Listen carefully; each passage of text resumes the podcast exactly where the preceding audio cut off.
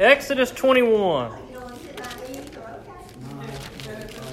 We have got a lot to cover tonight, so we are going to jump in quick and try to get it done. We're going to we're going to read a lot of verses. Uh, Exodus 21 verses 12 through uh, 36. Or maybe we're not going to read this many verses. We'll see what we do though. We won't do a we won't do an expository teaching on each individual verse, but we do need to see uh, what it's talking about. So let's pray and we'll dig in.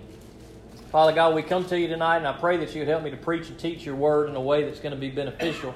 God, we want to learn your word. We want to get your word. We want to see how it speaks to us, uh, both how you uh, spoke to the Israelites, but, but what do we do with these words today? How do we follow them? Do we follow them in the same way, dear Lord? Help us to, to be able to discern and understand your word uh, through the teachings of these words that we read tonight and the teachings of Jesus Christ. So I pray, God, that you would uh, be with us as we read these words, and I ask these things in Jesus' name.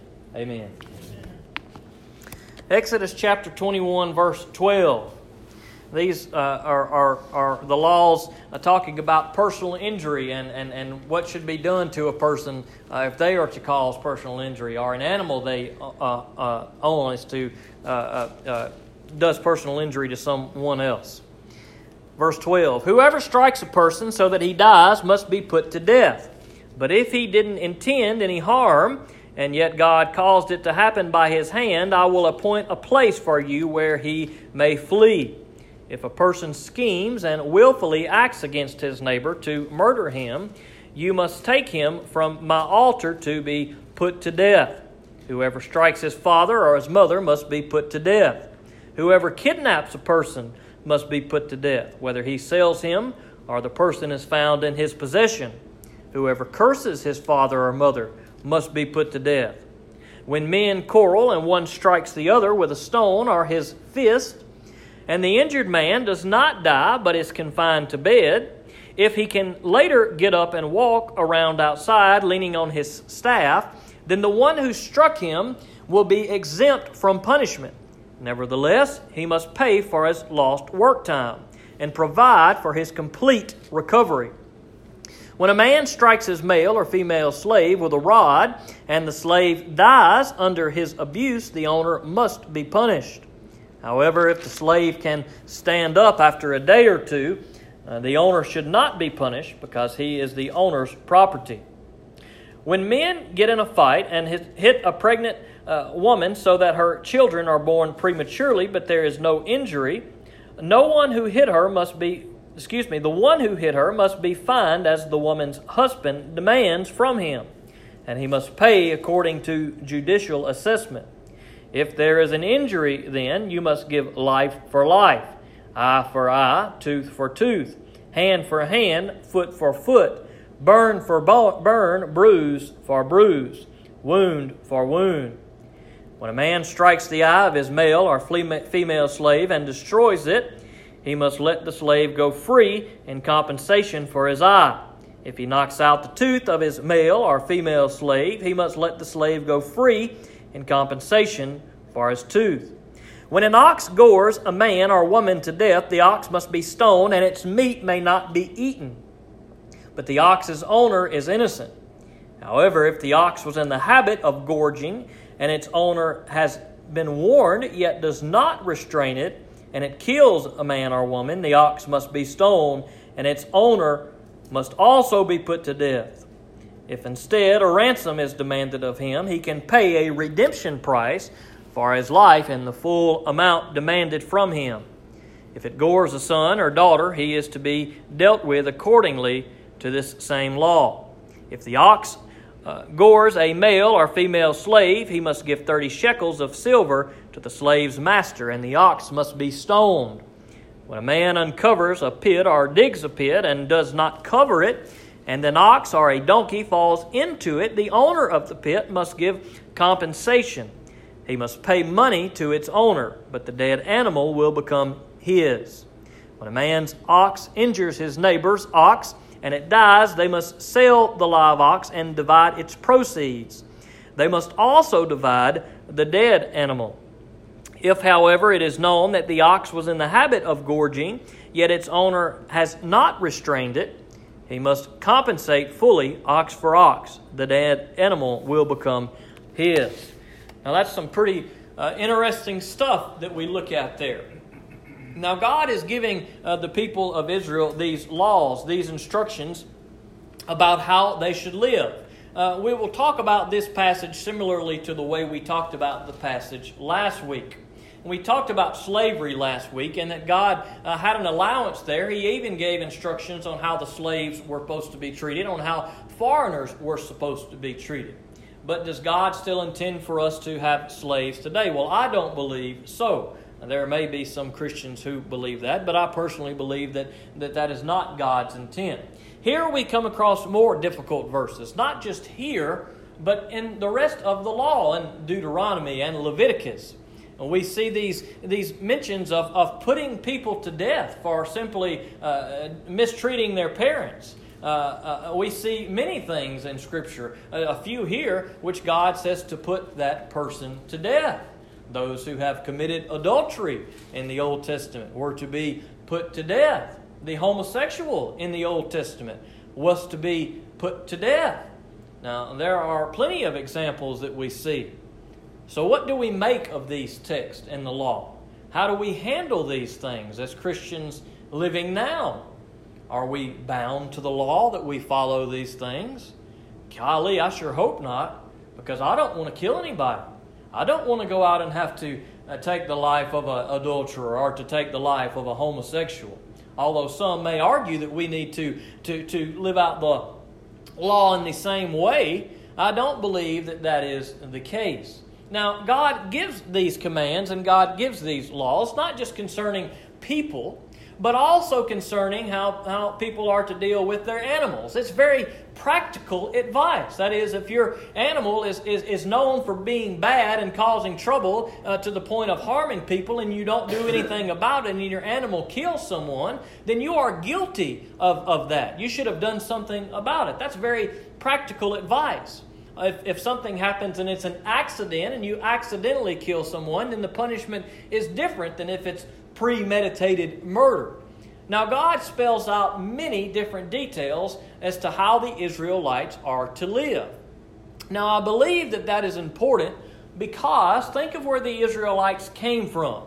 They were slaves. They were not a nation who were on their own like the other nations. They probably didn't have a system of how to live or know how to live or what to do. I believe that the Israelites needed this law. They needed this guidance. They needed this instruction from the Lord so that they would know how to live, so they would know how things needed to be carried about, so there would be a standard they could go by uh, when people did wrong. And so God gives them uh, many instructions uh, to go by.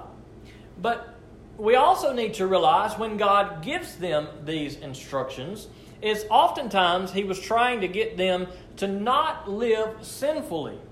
He didn't want them to live a life of sinfulness like the other nations. We see that throughout the Old Testament.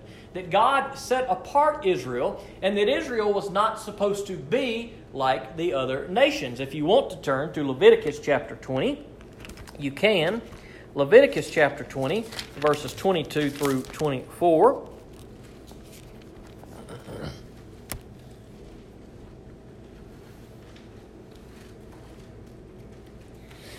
Leviticus 20, verse 22 You are to keep all my statutes and my ordinances and do them, so that the land where I am bringing you to live will not vomit you out.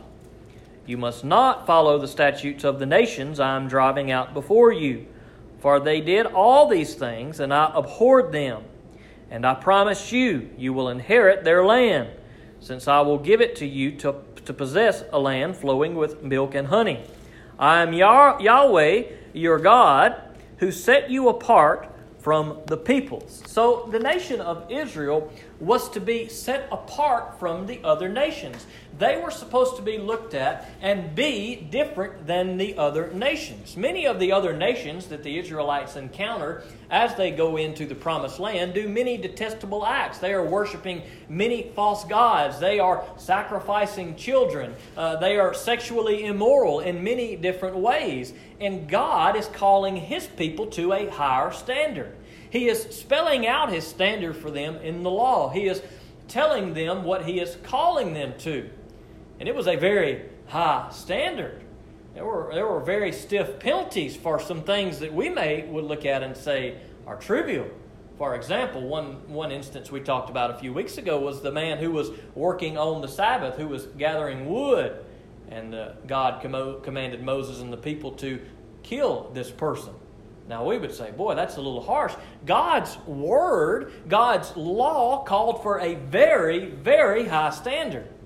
Now, that's where it's good for us to think about Jesus Christ, to know that He fulfilled that. Praise the Lord for that, that we don't have to have to uh, follow the letter of the law or else someone uh, may kill us. But God's law, God's commands in the Old Testament uh, show us the way that God intends for us to live. We have much to learn from God's Word. So, what do we do with texts like these and the other texts that we see in the Old Testament? Are we to go out and start killing people?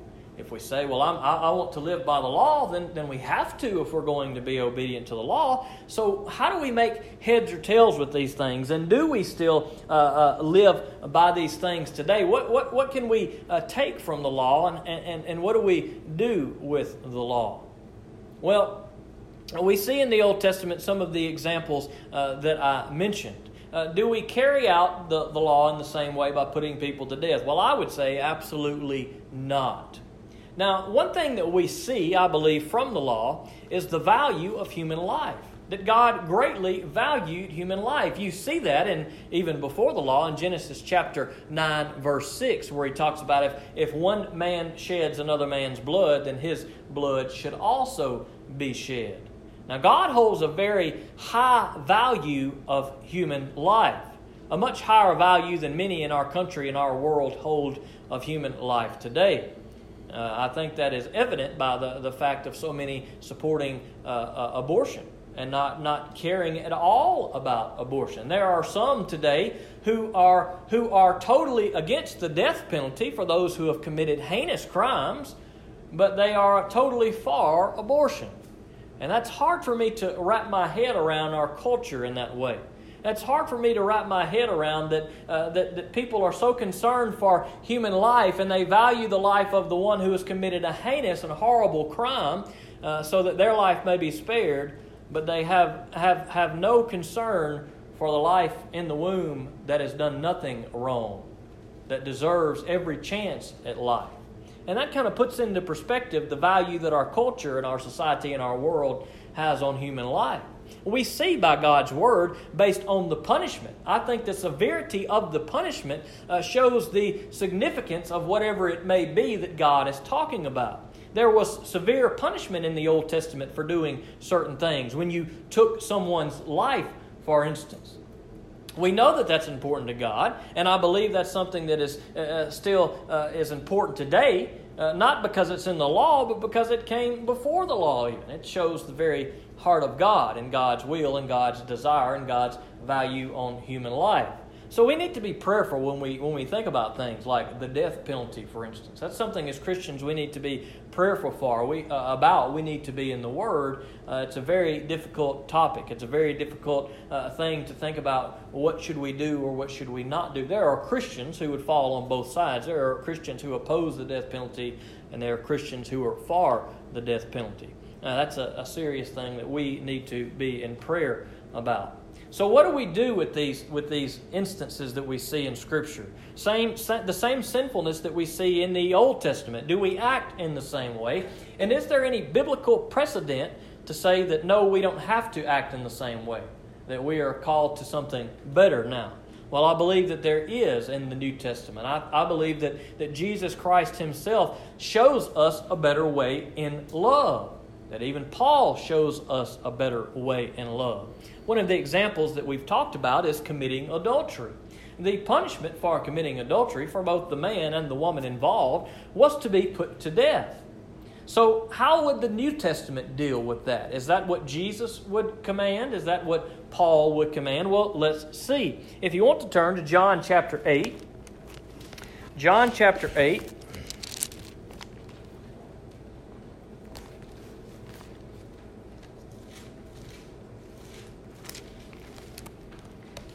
This passage has to do with a, a woman who is caught in adultery. John chapter 8, verse 2.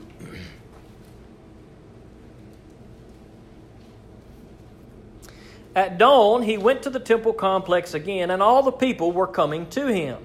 He sat down and began to teach them. Then the scribes and the Pharisees brought a woman caught in adultery, making her stand in the center. Teacher, they said to him, this woman was caught in the act of committing adultery. In the law, Moses commanded us to stone such a woman. So what do you say? Now, let's keep in mind here about the Pharisees. They, they often didn't really care what Jesus had to say.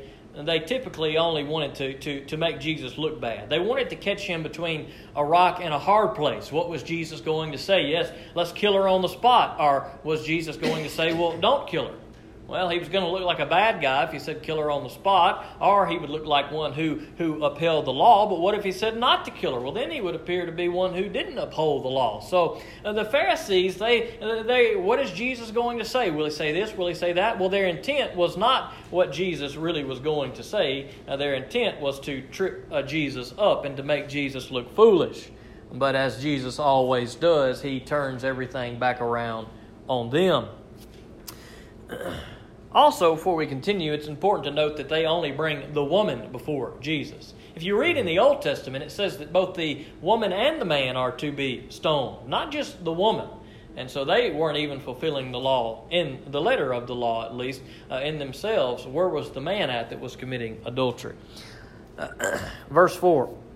Teacher, they said to him, This woman was caught in the act of committing adultery. In the law, Moses commanded us to stone such a woman. So, what do you say? They asked this to trap him in order that they might have evidence to accuse him. And Jesus stooped down and started writing on the ground with his finger. When they persisted in questioning him, he stood up and said to them, The one without sin among you should be the first to throw a stone at her. Now, this is a pretty powerful text. Uh, can you imagine what must have been going through their minds there? Jesus didn't respond in any way the way that they thought he would. Instead, he begins with his finger writing on the ground. What was Jesus writing on the ground? We will never know. We can speculate, we can wonder, we can think. Perhaps he was beginning to write out the sins of the very people who were there. We don't know what Jesus was writing on the ground, but whatever he wrote had an impact in their lives and in their heart. So he begins to write in the ground and he asks them the question or, or, or, makes the statement, the one without sin among you should be the first to throw a stone at her. Well, who in the crowd there was without sin? Well, that would be no one. None of the Pharisees who were bringing this woman to Jesus for condemnation uh, were without sin.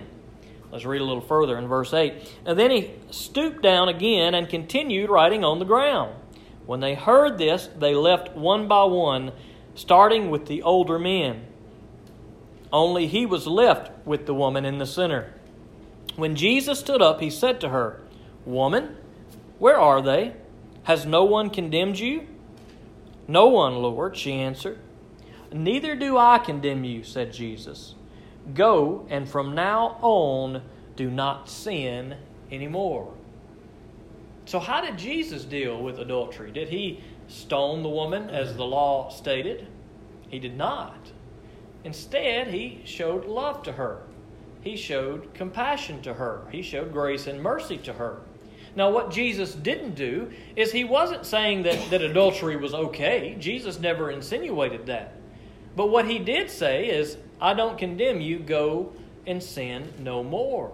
Jesus is showing us there that He has the power uh, to uh, forgive sins. He has the power to not condemn us if we come to Him, if we ask for forgiveness of our sins. He didn't say, uh, go on and do what you want to do. Instead, he said, go and sin no more. Now, that advice is good for us too. We may be living in sin in our life, maybe now or maybe at some point in the future. Well, just because we don't get struck dead on the spot doesn't mean that God is okay with our sin. Perhaps it's just God being patient with us. But God is not saying that our sin is okay. We should never, we should never mistake God's patience for God's approval. Jesus wasn't approving adultery here, but he was giving the woman another chance. Uh, the same that he has given you and I. Jesus could have condemned us or struck us dead years ago and never given us a chance. He could have not died on a cross for us, but he gives us the same grace and mercy that he gives to this woman. So, do we always have to um, kill someone for sinning in the same way just because the Old Testament says so? Well, I don't believe so at all, and I believe Jesus gives us the example for that right here. Well, what about Paul, another prominent person in the New Testament? If you want to turn to 1 Corinthians chapter 5, we just read this verse. It's been a while back, months ago. Uh, but, but we read it as we were going through 1 Corinthians, and Paul is dealing with an issue of uh, immoral uh, church member and some situations that are uh, going on there. 1 Corinthians chapter 5 verses 1 through 5. It is widely reported that there is sexual immorality among you and the kind of sexual immorality that is not even tolerated among the Gentiles. A man is living with his father's wife. Now, that's a pretty bold statement there. As we talked about uh, God's people in the Old Testament, that they were supposed to be separated, they were supposed to look different than the other nations. Well, so are we as Christians today. We are not Israel, but as Christians, we should look different than the rest of the world. And in this case, oh boy, this is a bad deal that Christians, or those who profess to be Christians, were acting in a way that was so bad that not even non Christians were acting. Not even unbelievers would be acting in this way and doing something so horrible. a man is living with his father's wife and you are inflated with pride instead of filled with grief, so that he who has committed this act might be removed from your congregation. They weren't dealing with the issue, they were putting up with it. It wasn't a big deal to them, it, it didn't appear, and Paul was getting on to them for that. For though I am absent in body, but present in spirit, I have already decided about the one who has done this thing as though I were present. When you are assembled in the name of our Lord Jesus, with my spirit and with the power of our Lord Jesus, turn that one over to Satan for the destruction of the flesh, so that his spirit may be saved in the day of the Lord. Now, that's pretty strong language there. So they, they Paul tells them to, to deal with this person, to get rid of this person, to turn this person over to Satan. That's pretty strong language. But what he doesn't tell them to do is to stone him which is what the law would have commanded. Perhaps Paul is intending for this person to repent of their sinfulness. Perhaps he is saying, hand him over to Satan uh, for a while in hopes that maybe he will turn his life around. That maybe he will come out better uh, by being tempted by Satan or by experiencing uh, this by the church, this type of treatment. One, he will see how severe it is, and perhaps in that, in his shame and in being turned over to Satan, he will repent and turn his life around. It's not uncommon for us to see in Scripture uh, Satan try to have the best of someone, but ultimately, if they are in Christ, if they are God's child, if they are faithful to the Lord, what the enemy intends for evil, God uses for good. Sometimes uh, the enemy may have his way with us, but usually uh, God can use that to build us up. For example, Job. Uh, Satan wanted a shot at Job because Job was a righteous man, he was a godly man. Well, even through all of that, as God allowed the devil to have his way with Job, uh, it come to Job's heart, it, it finally surfaced that there was some pride in Job's life. Job came out of the end of the book of Job stronger than he was at the beginning through that temptation of Jesus Christ, or through that temptation, excuse me, of the devil through the power of the Lord who, who built him up and made him stronger uh, we see the same thing in the New Testament with uh, Jesus Christ and, and uh, Peter. That Jesus says, Look, the devil has asked to sift you like wheat, but I have prayed for you so that, uh, well, let's read the text. Uh, Matthew chapter uh, 16, verse 23. This is such a good verse, I don't want to I don't want to mess it up. Matthew chapter 16, verse 23. Or, oh, excuse me, Luke chapter 22. My apologies. Luke chapter 22, verse 31.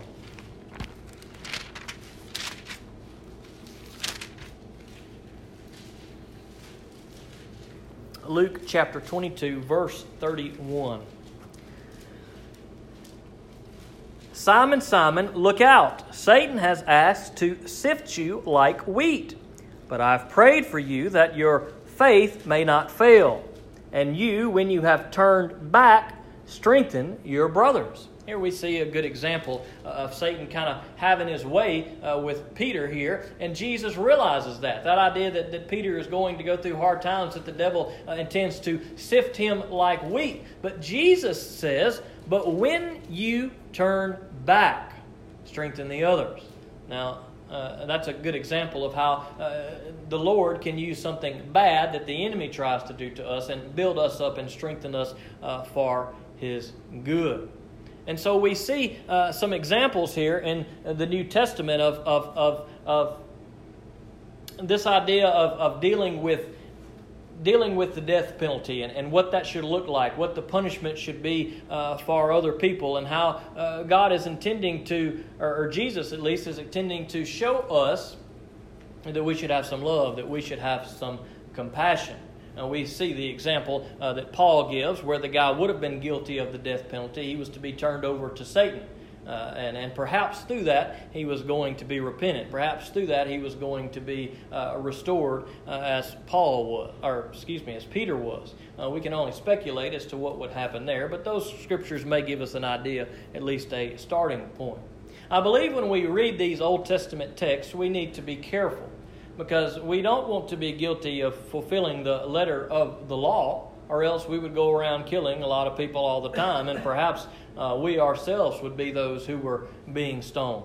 When we look at the law, we need to remember that one, God was giving uh, the Israelites instructions. One, because they didn't have any kind of governmental structure.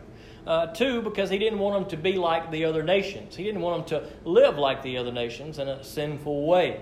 Uh, so God was giving the law to them in that time for a purpose. We also need to remember that this was a law to Israel. We are not Israel. We see that Israel, uh, no matter how much God wanted them to be separate, still wanted to be like the other nations. Uh, we see in, in the case of Samuel that the Israelites come to him and they are requesting a king. They say they want a king because they want to be like the other nations. Well, they should have said, Look, God is our leader, God is who we go to. We don't want to be like the other nations. But instead, there was that desire among them that they wanted to be like the other nations. But God had given them the law, God had separated them, God had uh, given them these instructions. But I think Jesus Christ shows us a better way than the law. I think we see that in the text that we look at. Or even though the law would have commanded a death to the one who was caught in adultery, Jesus Christ calls us to something better. He calls us to something higher. He calls us to grace and to mercy and to love. And so when we see these things in the Old Testament, when we hear people say, well, this sinner needs to be put to death, look at what the Bible says. Well, we need to be careful. We need to be very careful of those things, and we need to know what Jesus Christ has freed us from and what Jesus Christ is calling us to. We need to understand that in those days, for the Israelites, they didn't have a, a, a, a government over them. They didn't, uh, when they first started out, they didn't have anyone over them, guiding them, instructing them. Uh, God was guiding them and instructing them, I should say, not no one, uh, but they refused to listen to God. So, how are things like that supposed to be carried out today? How is punishment supposed to be doled out in our time?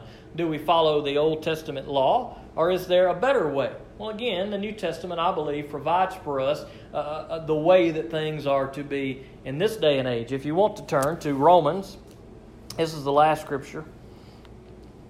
Romans chapter 13, verses 1 through 7.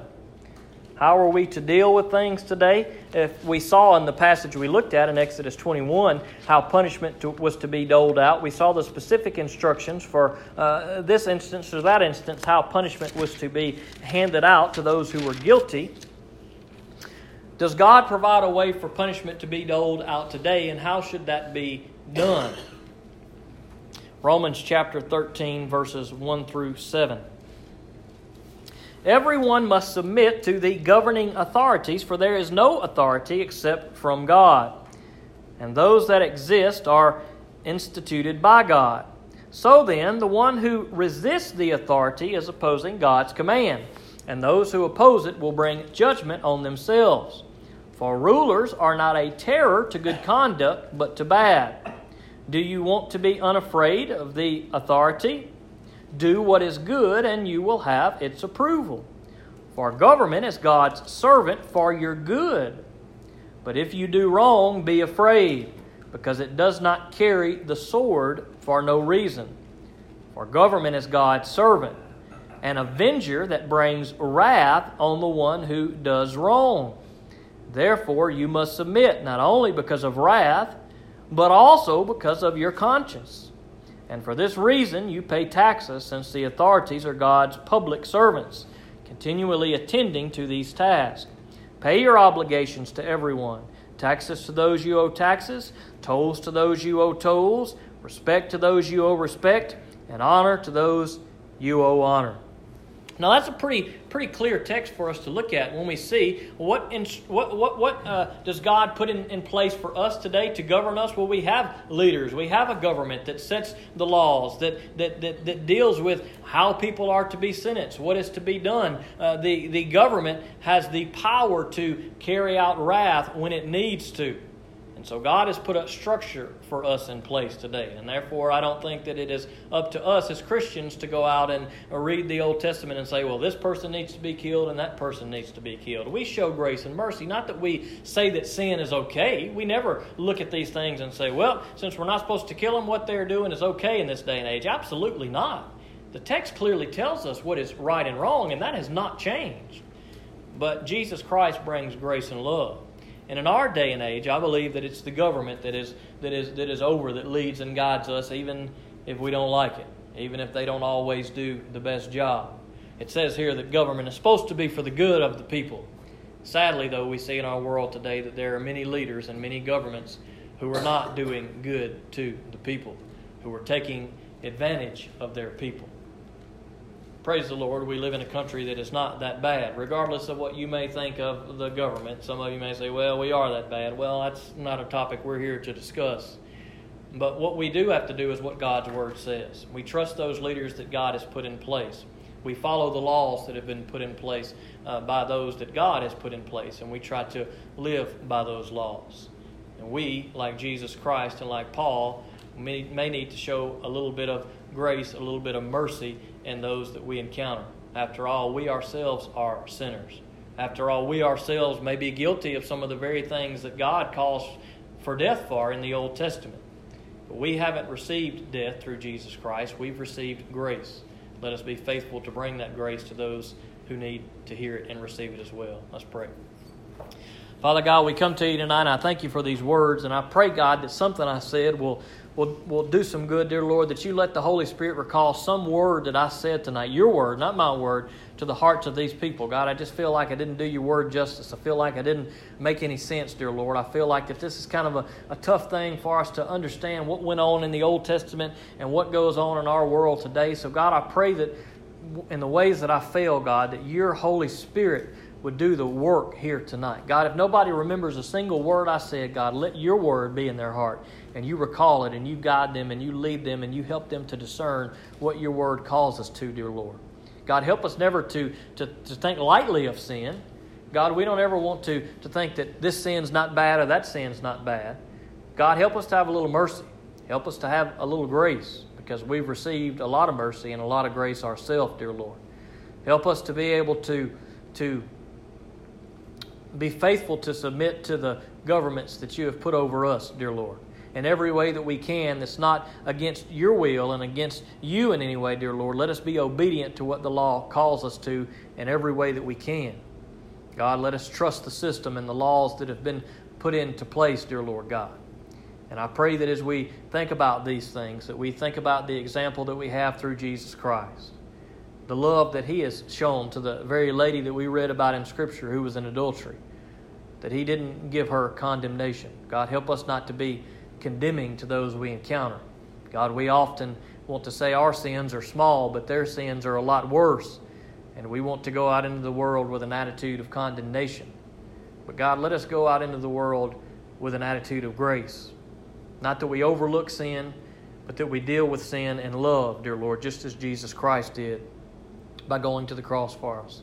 So I thank you for these words. I thank you for this night. I pray that you bless us as we leave this place. In Jesus' name I pray it.